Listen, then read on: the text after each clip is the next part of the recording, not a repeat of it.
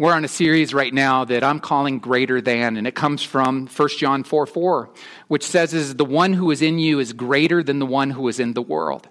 And John's speaking something very specific to his readers, and, and there's this the one who is in you and, and he's speaking about Jesus. The one who is in you is greater than the one who is in the world. And that speaks about some kind of enemy that's out there. And we're going to get into that in future weeks. And I want to encourage you to be a part of this series because it's important for us not just to, and that's a verse that's quoted a lot by Christians, but sometimes it's important for us to find out, hey, what was John talking about when he said that? And we'll get to that in future um, weeks.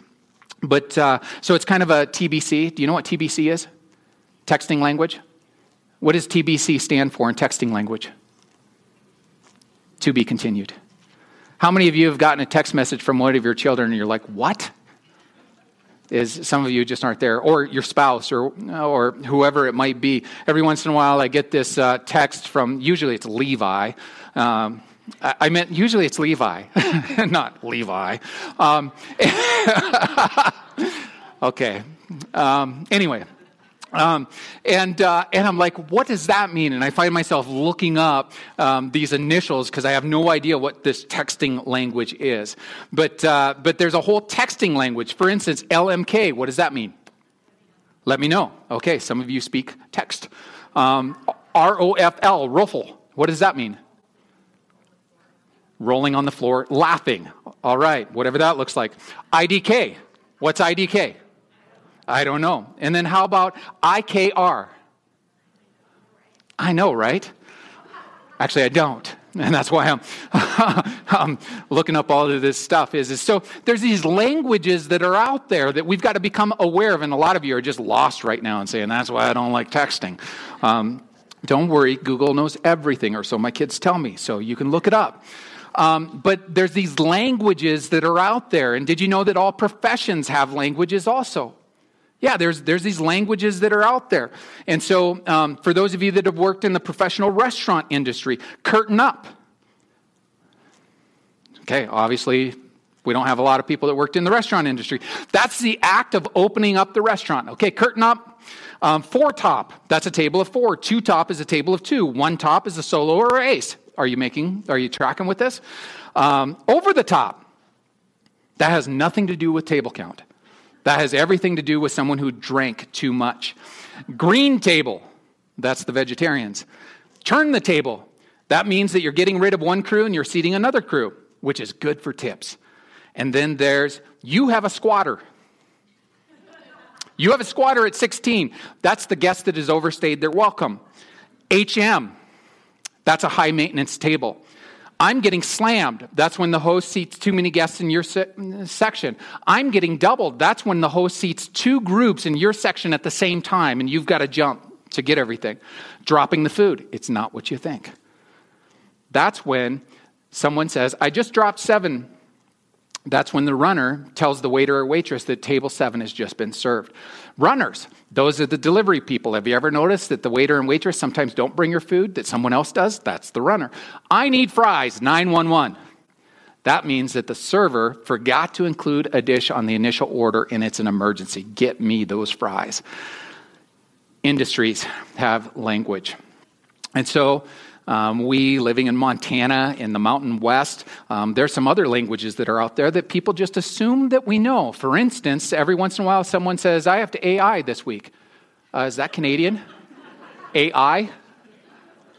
Artificial insemination. Ooh, that sounds interesting. Hmm. ADG, for those of you in the ranching industry, what does ADG mean? Average daily growth.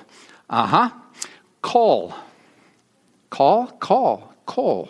How do you say that? Cole. Uh, sure. Okay. Whatever. uh, heifer. You know, when people say heifer in years past, I've just, uh huh. I think that's a cow. Maybe. Um, the reason I bring this up is, is because um, there's these languages that are out there. Some of you are in industries that have particular languages, and you speak your talk, and the rest of us just shake our head. And the truth is, is that you know when we when we think about this, is the Bible has a language of its own. And sometimes as Christians, we, we forget, we start speaking um, some of the biblical language, and we might not be aware that not everyone is understanding, not everyone is picking up what we're talking about. And John, in particular, in his letters and in his gospel, he uses a lot of language that it's, it's become a part of everyday Christian words, but these words are not always understood by us or certainly not everyone else. And so, fellowship is one of those words that Christians might understand that other people might not. And so, John uses the word fellowship. He uses the phrase walking in the light. And then there's this, all of this language about the blood of Jesus. It's under the blood, man. Okay. Don't worry, it's under the blood. Fellowship is, we can fellowship with one another, and, uh, and um, hey, the blood, it purifies us from everything. This sounds interesting and maybe a little strange. Under the blood? Huh. Don't be deceived. He's the atoning sacrifice. You see, all of this language is this language that's used in the Bible, and, and to other people, it sounds, maybe even to some of us, it sounds like Ghibli Josh, right? And so sometimes we speak in a lingo that our profession would understand, but other people may not. And sometimes when it comes to the Bible, there's this lingo, there's this language, and the same thing is happening because the Bible has a language of its own. And so, what we have to do is we have to interpret the language into the course of conversation, even into our own lives, so that we and others can understand what's being said. And so, John uses all kinds of language that we have to make practical, so to speak, so that we can understand it. And when when we're talking to others so that they can understand it also. And for example, is, is we're going to talk about walking in the light. As I read um, the passage, think about the language being used. It's good language, it's biblical language. We need to know it, but we also need to know how to make it practical in our lives and also to be able to explain it to others who may not be as familiar with it. And so I'm going to read in 1 John, starting at verse 3 and going through um, chapter 2, verse 2. We proclaim to you what we have seen and heard, so that you also may have fellowship with us. And our fellowship is with the Father and with his Son, Jesus Christ. We write this to make our joy complete. This is the message we have heard from him and declare to you God is light, and in him there is no darkness at all. If we claim to have fellowship with him and yet walk in darkness, we lie and do not live out the truth. But if we walk in the light as he is the light, we have fellowship with one another. And the blood of Jesus, his son, purifies us from all sin. If we claim to be without sin, we deceive ourselves and the truth is not in us.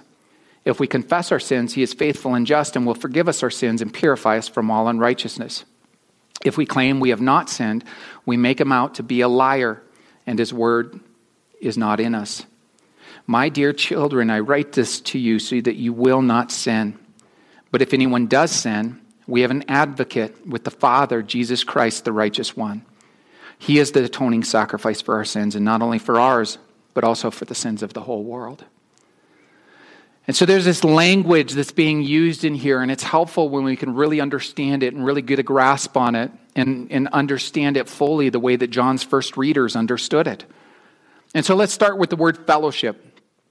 Fellowship is a big deal um, to John.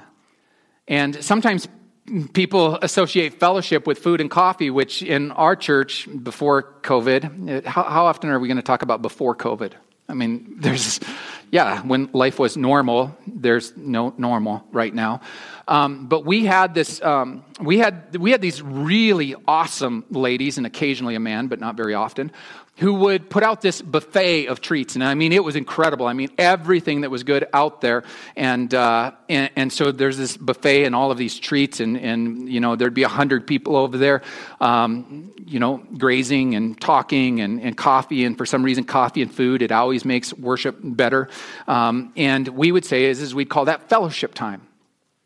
And it's easy to think that it's just food and coffee, and certainly food is a part of fellowship, but actually, fellowship goes much deeper. That language that John is using, it's, it's much deeper than just food and coffee or whatever it might have been for them.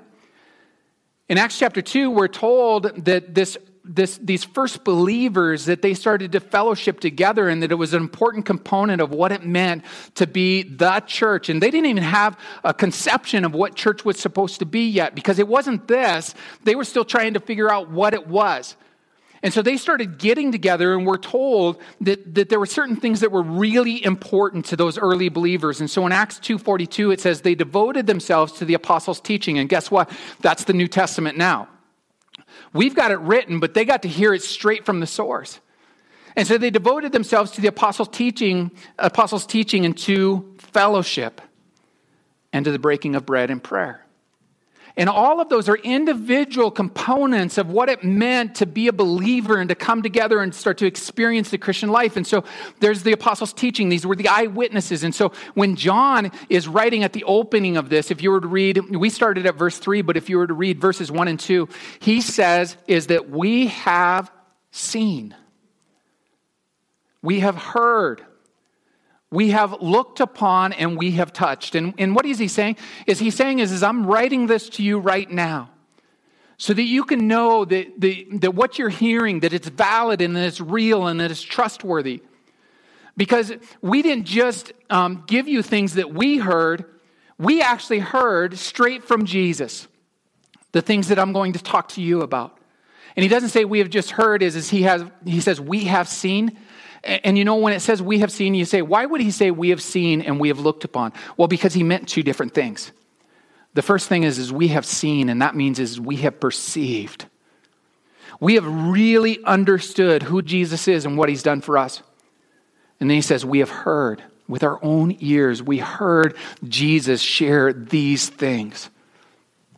We have looked upon. That's with our eyes. We have actually looked at and upon looked at Jesus and upon his work.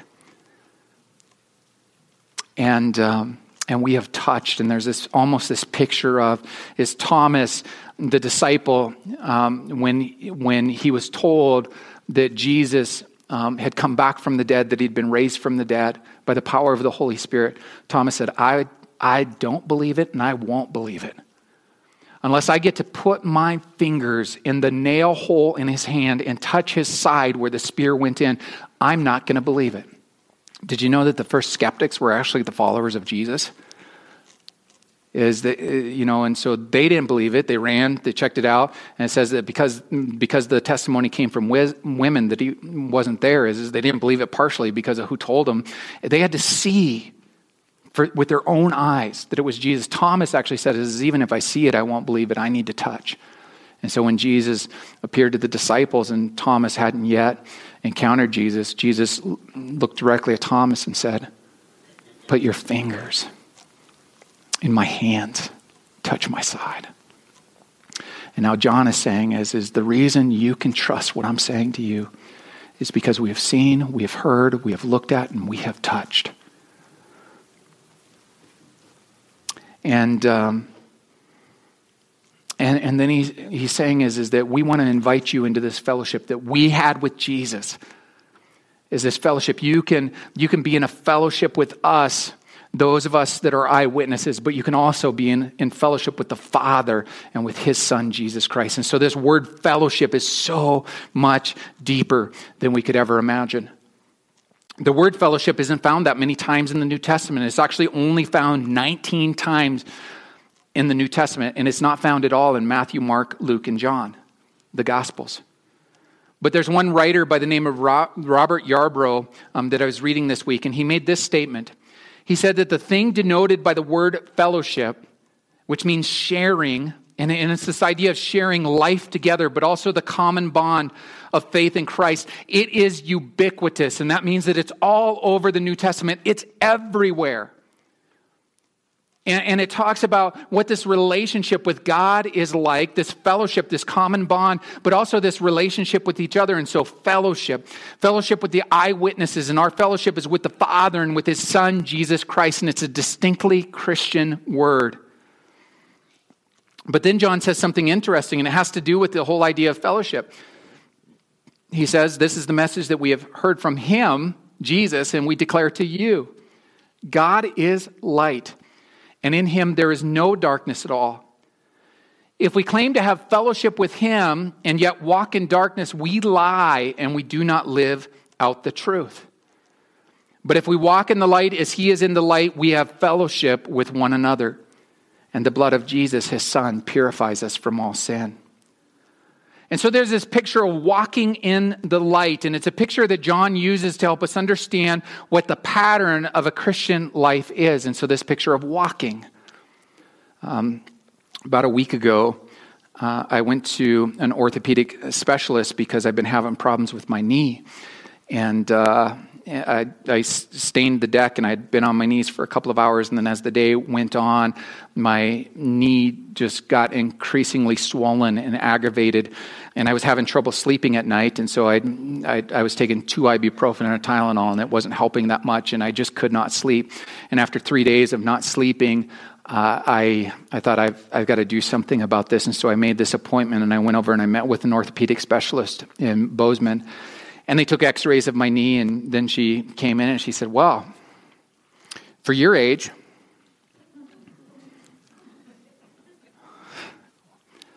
what was that all about? For your age, your knees look really good.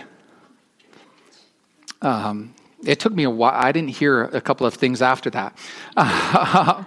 but I can't see any um, any problems. And the reason she said about my age is because my birthday had been that week, and she noticed on my charts. And um, and so for your age, I'm just in my 40s, and uh, um, they look really good. I can't actually see um, that there's a problem. And so she was a little bit confused by that, and she continued to look at the x rays and then continued to ask me questions. She said, Hey, I notice here is that you were having physical therapy about a year ago. What was that all about? And I said, I, I had plantar, I have plantar fasciitis on one of my um, feet, and, and, I just can't seem to get rid of it. And so um, it's, it's pretty painful, and there's times um, when, uh, when it just really bothers me. And, um, and she said, Oh, okay, which foot um, was that on? And I said, The same one uh, as the knee that I'm having problems with right now. And she said, Oh, okay. And um, she asked me more questions about that. And I, had gone to physical therapy, had spent a bunch of money on trying to get it um, fixed. I, now I'm getting shots um, in that foot just so that you can't notice the pain. And, uh, and she said, That's really interesting. Is I actually think is, is part of the reason why your knee is aggravated is because um, your body is out of balance because you've been favoring that foot for so long that it's actually throwing off other parts of your body. And, and your knee is where it's acting up because you're out of balance. And here's the thing if your walk is out of balance, if there's something in your life that is throwing you off, it will show up. It'll affect your walk, spiritually speaking.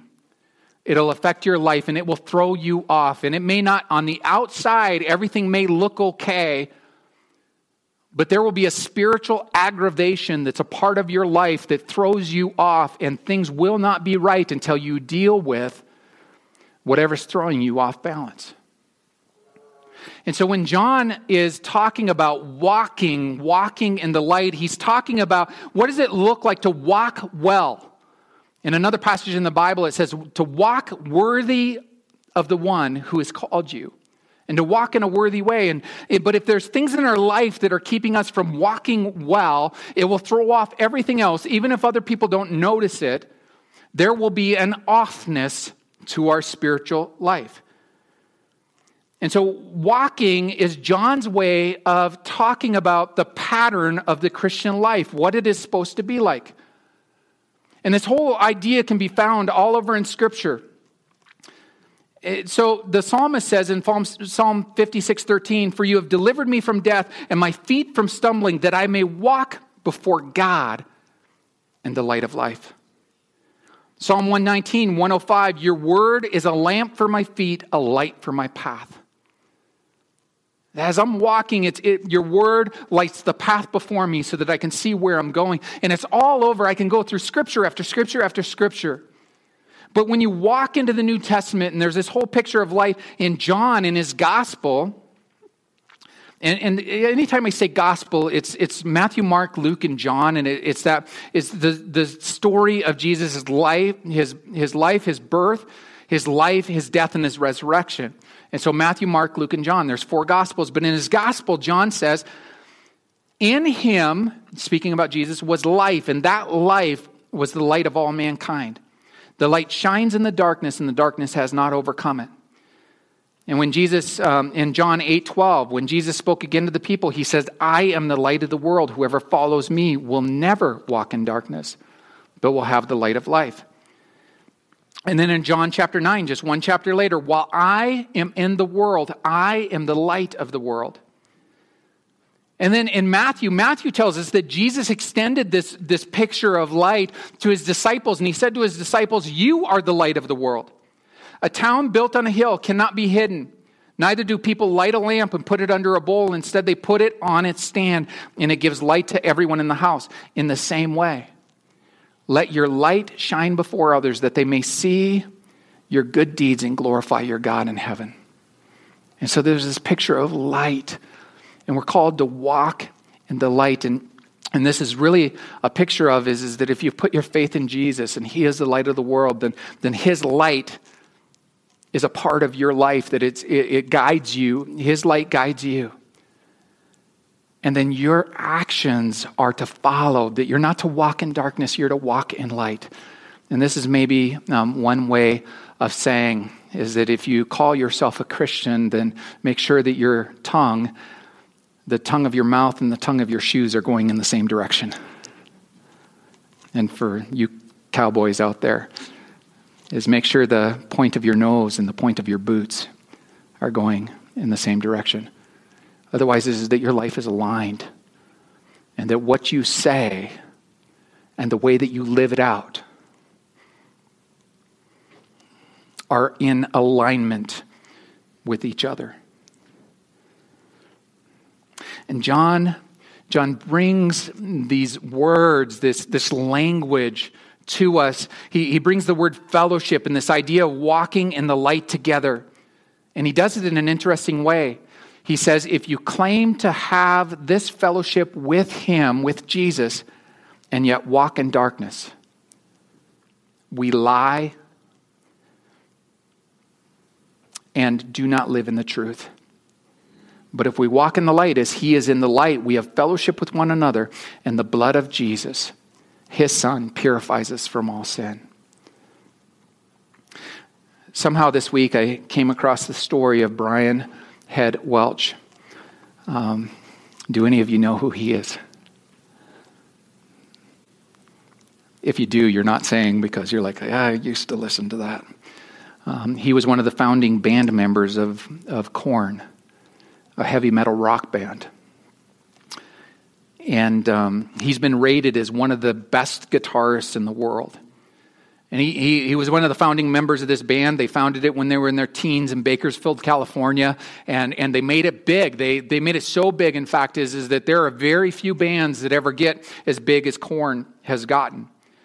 And uh, and he's one of the most interesting characters that you've ever seen. There's an old CNN interview of him from 2005, and his braids are hanging down over his head, and, and his, his hair is dyed jet black, and he has on some goth like makeup, and there's tattoos that anything, you know, anything that's not hidden by a shirt is his body is just covered in tattoos from, from where his short sleeve does all the way down to his hands, and literally tattoos all over his fingers, and then tattoos that are coming out of his neck, and he has two tattoos, one on, on the corner of each eye.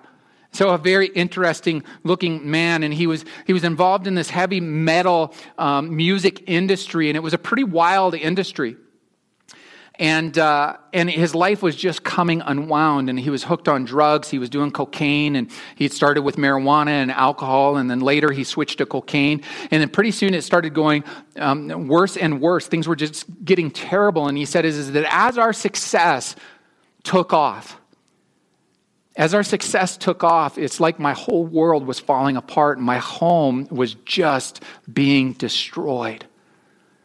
And pretty soon he's doing meth every day. And then, and then because meth just amps you up in order to sleep, he was also addicted to Xanax.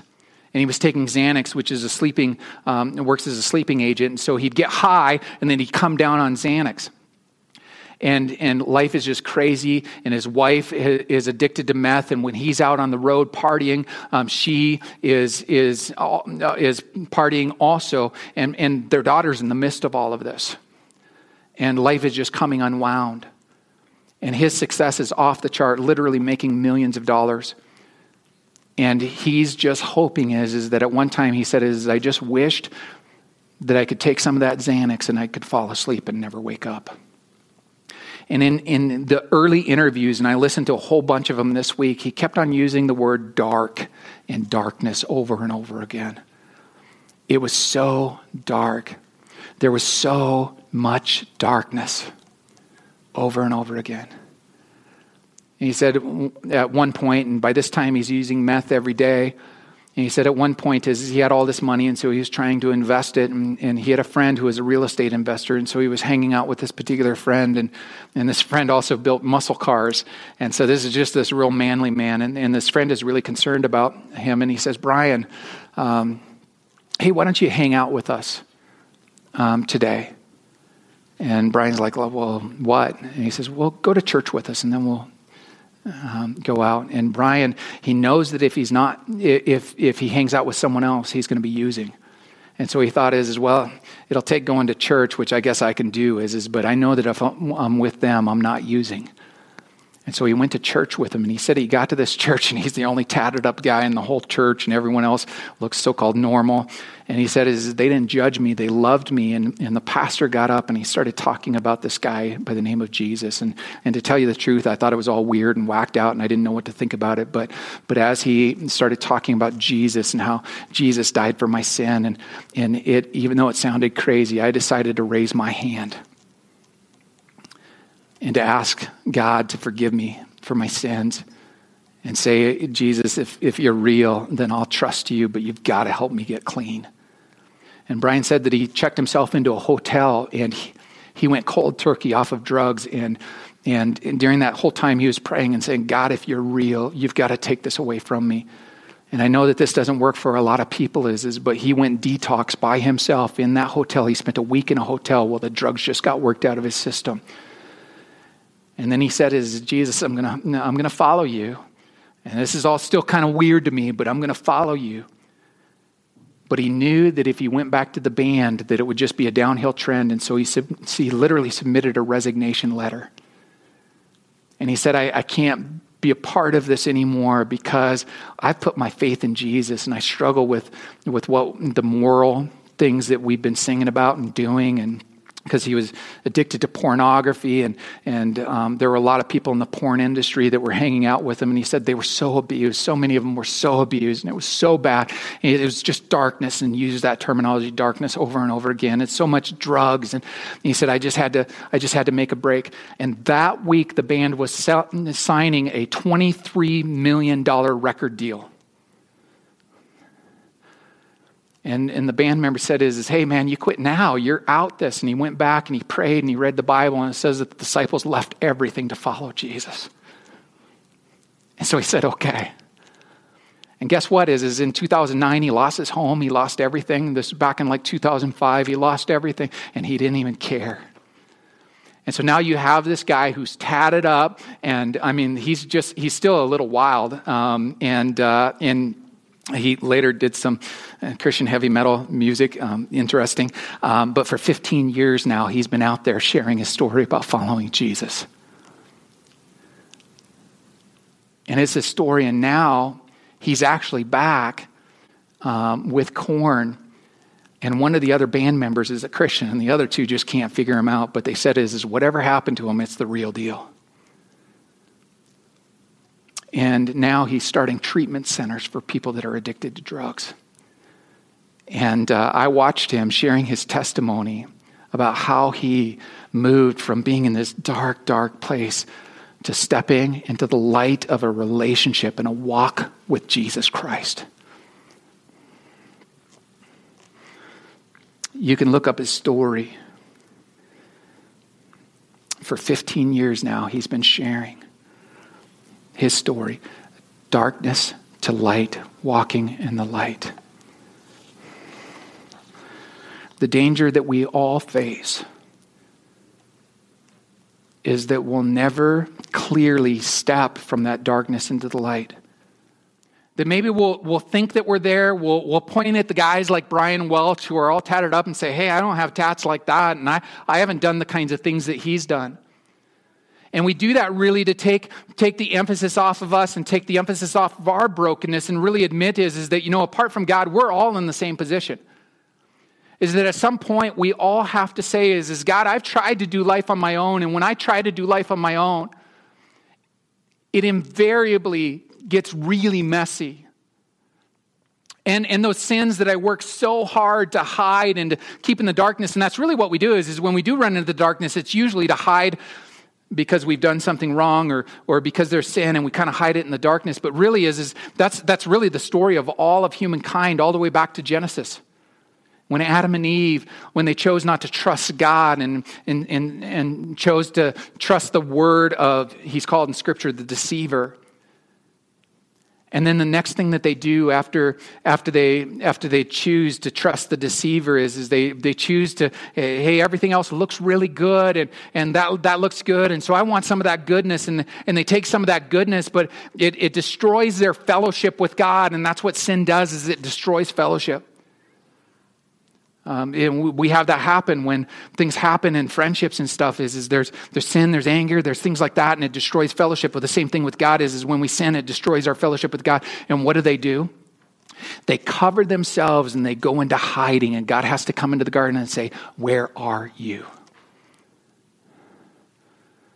And they're hiding.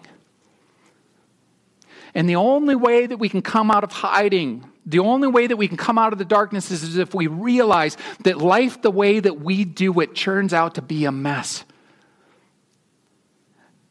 And when we say is, is that, hey, God, I'm tired of doing it my way. I want to do it your way. And, and so it's almost like we bring all of our sin into the light where it can be seen. And we bring it, and, and since that light, biblically, is Jesus we bring it to Jesus and we say, It's yucky and it's gross, but I want to be done with it. I'm so tired of it. In John 1 9, if we confess our sins, he is faithful and just and will forgive us our sins and purify us from all unrighteousness. And we bring all of that sin, and he says to us, is, I'll take that. I'll take that sin and I'll give you my purity. And this is the way that he does it. John says, This is my children, and he's talking about his spiritual children. He says, My dear children, I write this to you so that you will not sin. But if anyone does sin, we have an advocate with the Father, Jesus Christ, the righteous one. He is the atoning sacrifice for our sins, and not only for ours, but also the sins of the whole world. So there's two things here. It says that He's our advocate. And, and so when we come before God, you know, the truth is, is that our sin is exposed and, and we deserve, um, we deserve punishment for sin. But, but Jesus says, no, no, um, I am advocating for him, for her. Is that their sin has been taken care of. And then it says that that he's, he's the atoning one, that, that he provides atonement. And what that means is, is that, that all of that sin, it deserves to be judged.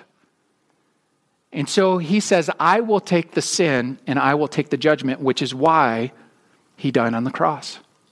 And his blood was shed. And so when we say it's under the blood, what's under the blood? The sin is under the blood. And so we give our sin to Jesus, and He took it to the cross and hung on the cross and bled and died. He took the punishment for the sin. He atoned for the sin.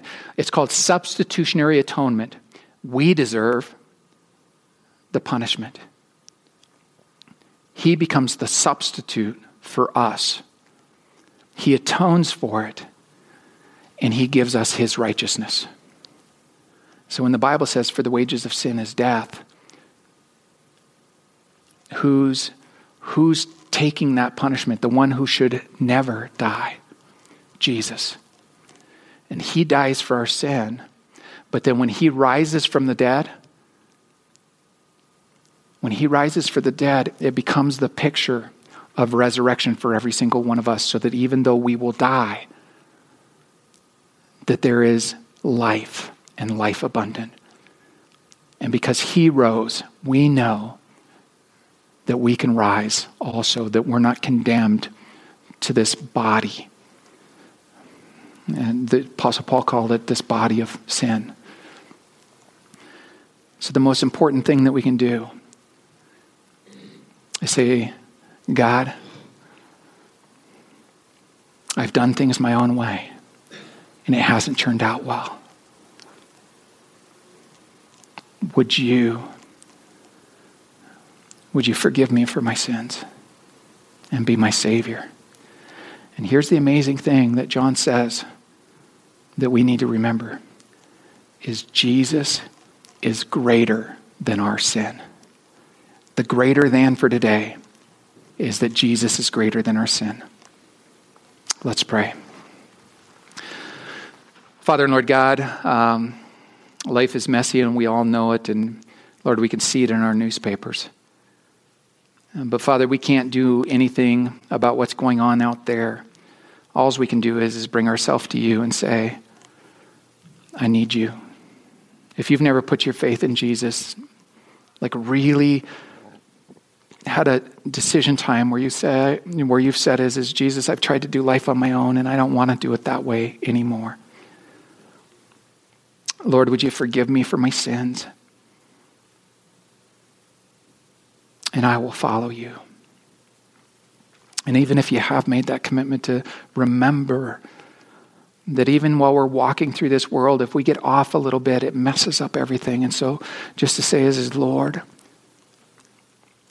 I, I confess my need for you today in any sin that's been a part of my life. And I want to walk in the light that you provide. And so if you're if you're praying that for the first time today, Lord, I bring my mess to you, forgive me for my sin, then, then the Bible is, uh, John says, is my children. But really, what it says is the Bible says is that you are children of God because of the forgiveness that He brings, and you're adopted into His family, and all of us are brought into that. Father and Lord God, be with us. We thank you for this time in the name of Jesus. Amen.